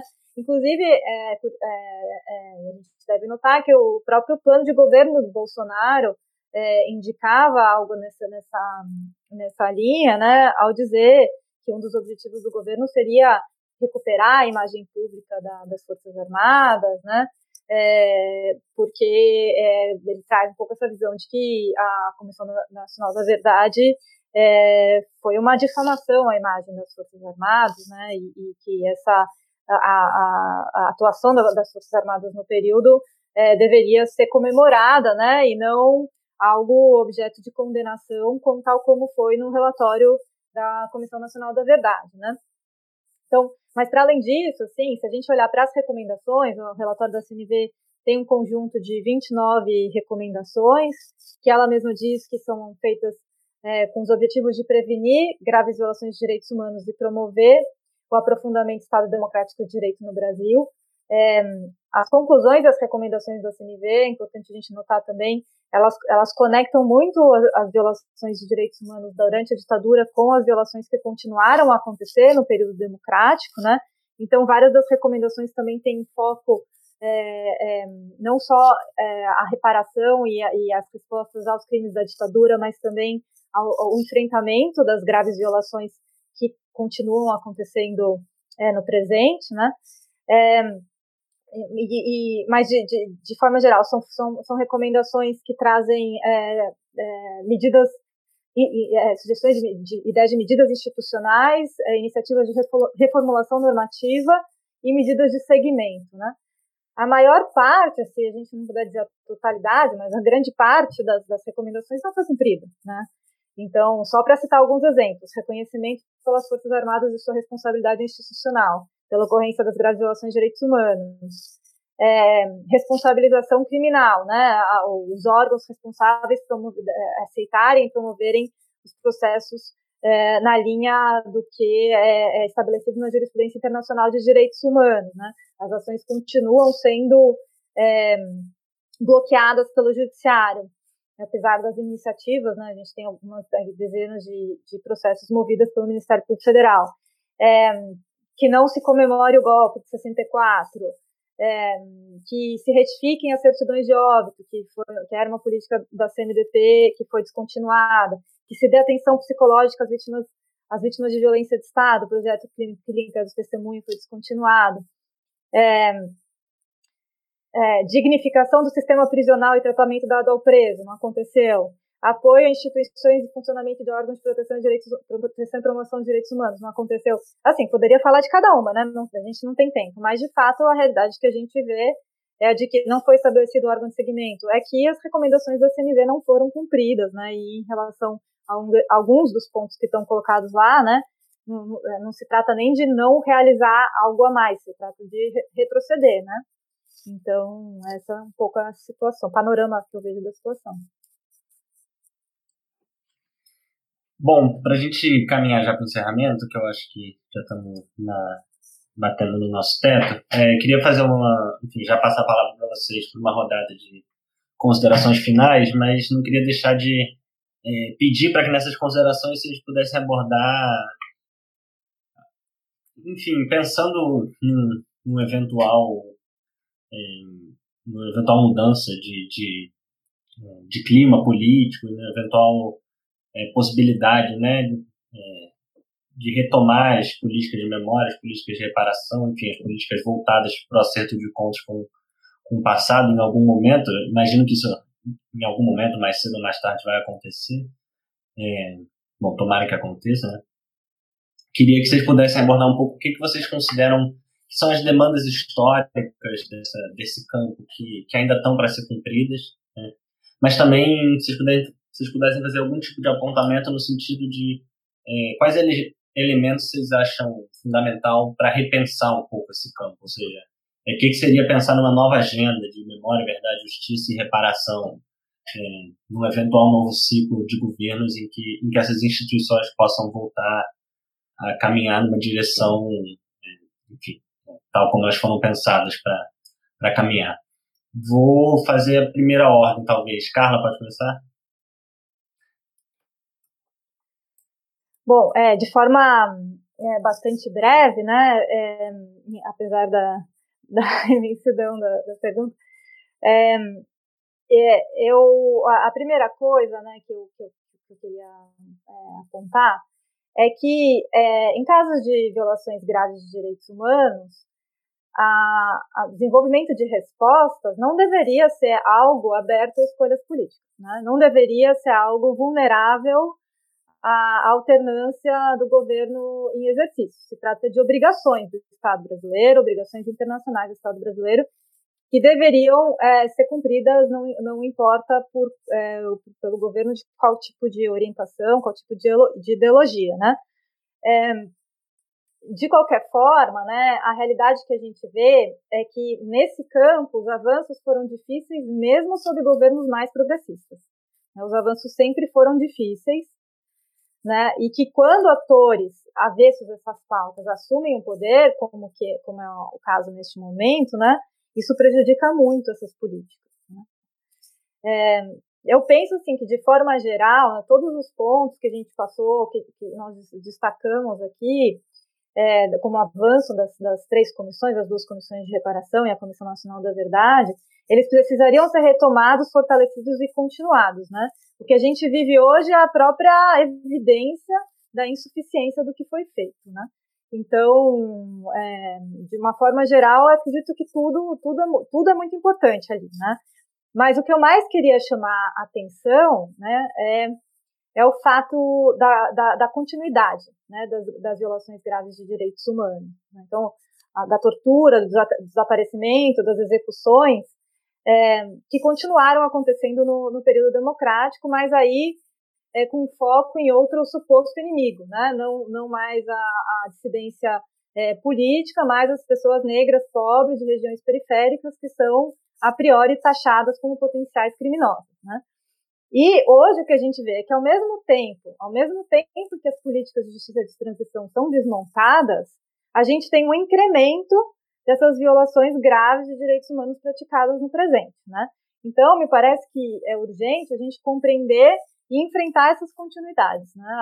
O, o, fato de que é, as, as, violações graves de direitos humanos eram praticadas na ditadura e são praticadas hoje, a tortura, desaparecimento forçado, execução, é, elas é, na ditadura e hoje incentivadas por um discurso legitimador, né, de vencer um suposto inimigo, maquiadas ou dissimuladas com a omissão de informações fidedignas, e nas quais os processos voltados à responsabilização não são levados adiante, porque isso também acontece hoje e, e, e servindo como incentivo para que é, as violações continuem acontecendo, né?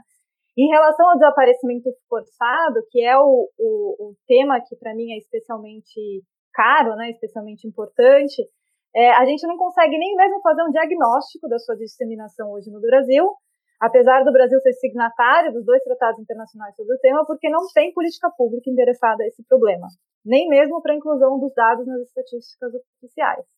Né? Então, o Anuário Brasileiro de Segurança Pública dá, uma, dá pistas, né? Quando diz que, por exemplo, em 2018 tinha mais de 82 mil pessoas reportadas como desaparecidas. É provável que grande parte delas tenha sido desaparecida é, em poder do Estado, ou seja, vítima de desaparecimento forçado, né? Então, é, é, o enfrentamento dessas continuidades, né, que, que tem a ver com a ausência de processos de responsabilização é, da ditadura, mas também tem a ver com, com a, a, algo que diz respeito à permanência de determinadas instituições no, no mesmo modelo, especialmente a, a, as instituições de segurança pública, é, com, com determinada cultura refratária aos direitos humanos, né, todos esses aspectos é, precisam ser enfrentados com esse enfoque, né, minha visão é, da, das continuidades. Né. Lenda. É, bom, como historiadora, eu sempre fico um pouco de pavor para fazer projeções para o futuro, tá? Eu vou admitir isso. É, eu acho assim, é, eu, eu fiquei muito tempo pensando quando começaram essas políticas de, de é, desmonte da comissão de anistia é, e tentando refletir né, as estratégias possíveis para tentar reparar isso. Porque eu fico pensando na.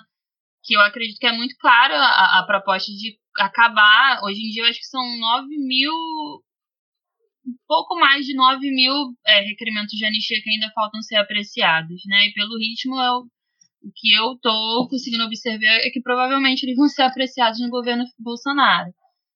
Então, é, não sei se, se dentro dessa frente a criação posterior de, de, de outra comissão destinada a, a, a analisar é, casos que estão sendo questionados, né, pareceres questionáveis, mas eu achei que a, a Carla ela falou uma coisa mu muito importante, assim, é, da, dessas políticas elas não poderem ser tratadas como políticas de governo, e sim serem compreendidas como políticas de Estado. E eu acho que quando a gente vê é, a, a, a, eu vendo a trajetória hoje da comissão de anistia, eu percebo isso nitidamente. É, que as políticas, é, por mais, ainda da, que tenham tido toda a amplitude que tiveram uma proposta de envolvimento das políticas de reparação com a sociedade civil, a, os trabalhos da comissão de anistia foram é, estão sendo tratados, acabaram sendo compreendidos como políticas de governo e não de Estado. É, e aí eu fiquei pensando muito é, no que seria possível para poder impedir que isso acontecesse e questionando assim, até que ponto, é, no momento que a gente não passa por uma ilustração das instituições, né, em que você não, não faz com que o judiciário discuta com seriedade a necessidade de é, não com seriedade, mas eu acho que com, com uma abertura para de fato discutir da forma como se discute com justiça de transição, a necessidade de realmente a gente fazer uma reforma das instituições é, para entender o legado que a ditadura tem nelas, para exatamente com pautas como essa, que seriam é, é, é que parecem, pelo menos para quem pesquisa muito profundamente, profundamente meio óbvias, né, é, não sejam tão facilmente desmontadas. É, ao mesmo tempo, eu fico pensando assim, eu acho fundamental a criação do memorial de anistia, que é uma coisa que a, a Damari já falou que não vai acontecer. Eu acredito que uma retomada de um governo democrático, né, democrático, um governo progressista. Isso deveria ser uma pauta fundamental, porque a gente tem 70, só, assim, ignorando a quantidade de, de projetos de memória, tá? A gente avaliando só o número de requerimentos de anistia. São 78 mil. É, é, você imagina um acervo. Eu, eu, eu sou muito. Eu tenho muito interesse, inclusive, em trabalhar com, com a documentação da comissão de anistia, porque eu fico imaginando a quantidade de, de requerimentos que a gente tem de todo o Brasil e a quantidade de, de experiências de perseguição distintas que você consegue analisar só com esse material, para a gente conseguir ter uma compreensão mais profunda do que foi é, a perseguição causada pela ditadura, né?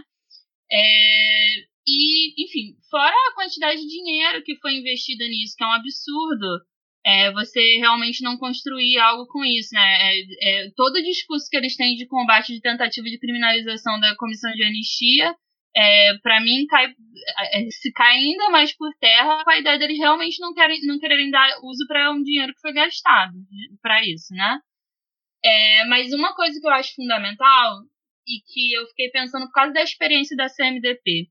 Eu acho que a CMDP ela não foi tão atingida. É, é, hoje em dia, claro, está com um interesse maior de, de atingir, mas a, cria, a, a, criação do grupo de perus da CMDP, o envolvimento dela com várias instâncias, como o Estado e o município, é, o Estado e a cidade de São Paulo, eu acho que permitiu com que a sociedade civil tivesse mais formas de resistir a esse desmonte do que, por exemplo, a Comissão de Anistia teve.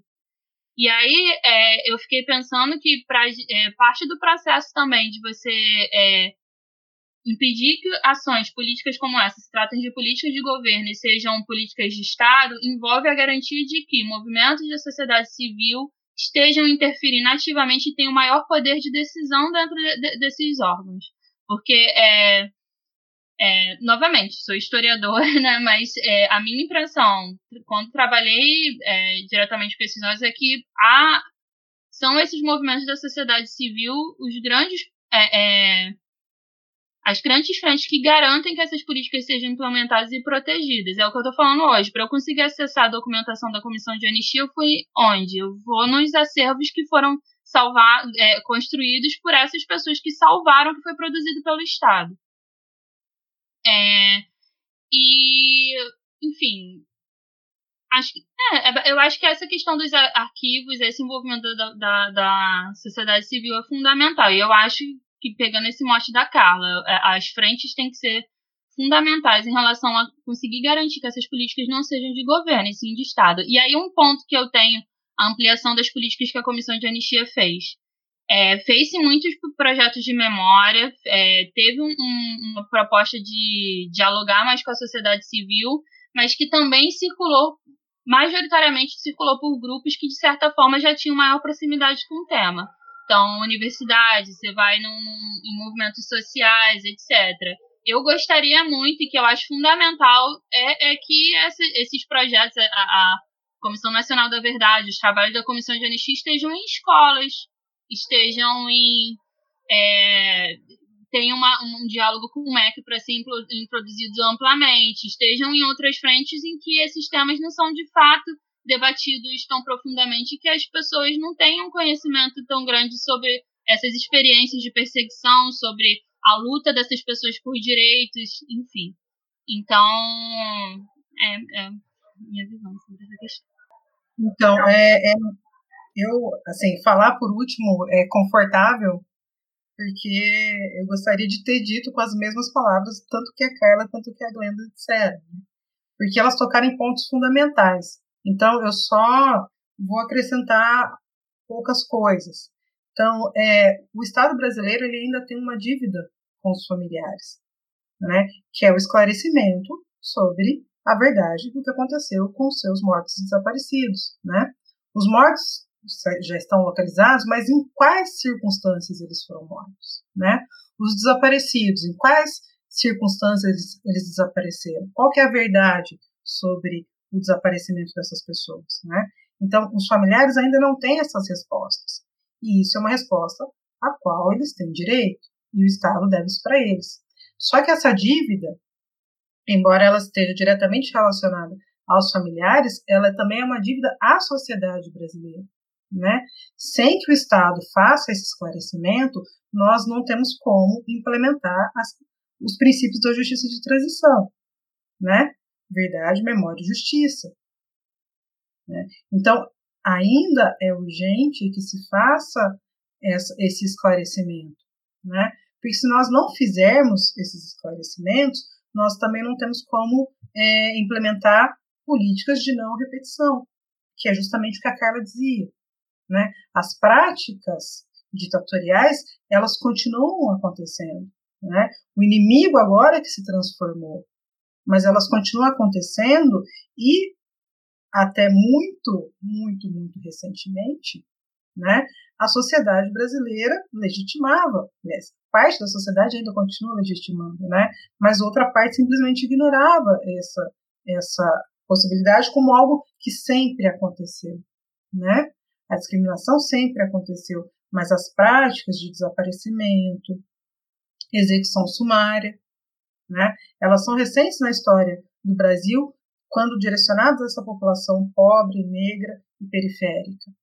Né? Então, se nós não resolvermos os nossos problemas com as, as graves violações praticadas durante o período da ditadura civil-militar, nós não teremos condições de resolver esse outro problema, que é fundamental para a sociedade brasileira. Né? Então, não tem como a gente dizer que estamos trabalhando uma questão isolada. A gente está trabalhando a sociedade brasileira.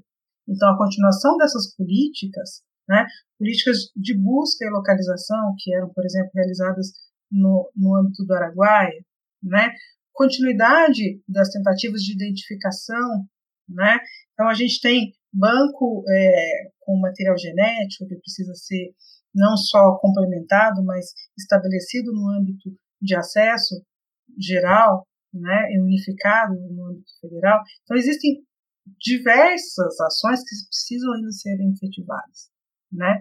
E isso eu só somo ao que a, tanto a Carla quanto a Glenda já disseram, né? E isso é urgente. Bom, gente, é, queria agradecer muito Carla, Glenda, Maria Cecília pela participação de vocês, pelas contribuições. Acho que, enfim, acho não, tenho certeza que a gente não teria como ter tido uma, enfim, uma mesa, uma conversa mais mais produtiva e mais completa do que essa, né? Acho que é, é resultado dessa, dessa trajetória de vocês, que são pesquisadoras e trabalharam em vários desses órgãos. Então, é, acho que para quem está nos assistindo, certamente foi uma, enfim, uma, uma aula e tanto aqui que a gente teve a oportunidade de, de ter no História em Quarentena. Então, queria realmente agradecer e dizer que, para mim, particularmente, é, é, eu fico especialmente feliz com esse debate, que também é um tema que me é muito caro. Então, é, queria agradecer também a todos e a todas que estão assistindo. Lembrar que o História em Quarentena, apesar de estar chegando aí no final do projeto, está no Facebook, no Twitter, no Instagram e também para quem quiser acompanhar os debates anteriores. A gente tem o nosso site, mas também o canal do YouTube. E lembrar que o História em Quarentena é um projeto coordenado pelos historiadores Carlos Trindade, Mariana Menezes, Melanito Watts, Natália Guerelos, Paulo César Gomes e por mim, Lucas Pedretti. E obrigado de novo, gente, e até a próxima. Você acabou de ouvir o podcast do História em Quarentena, projeto organizado por Paulo César Gomes, Melanie Tuioá, Carlos Trinidad, Lucas Pedretti e eu, Natália Guerelos. Música de Sam Nóbrega. Obrigada por compartilhar este tempo conosco e até a próxima!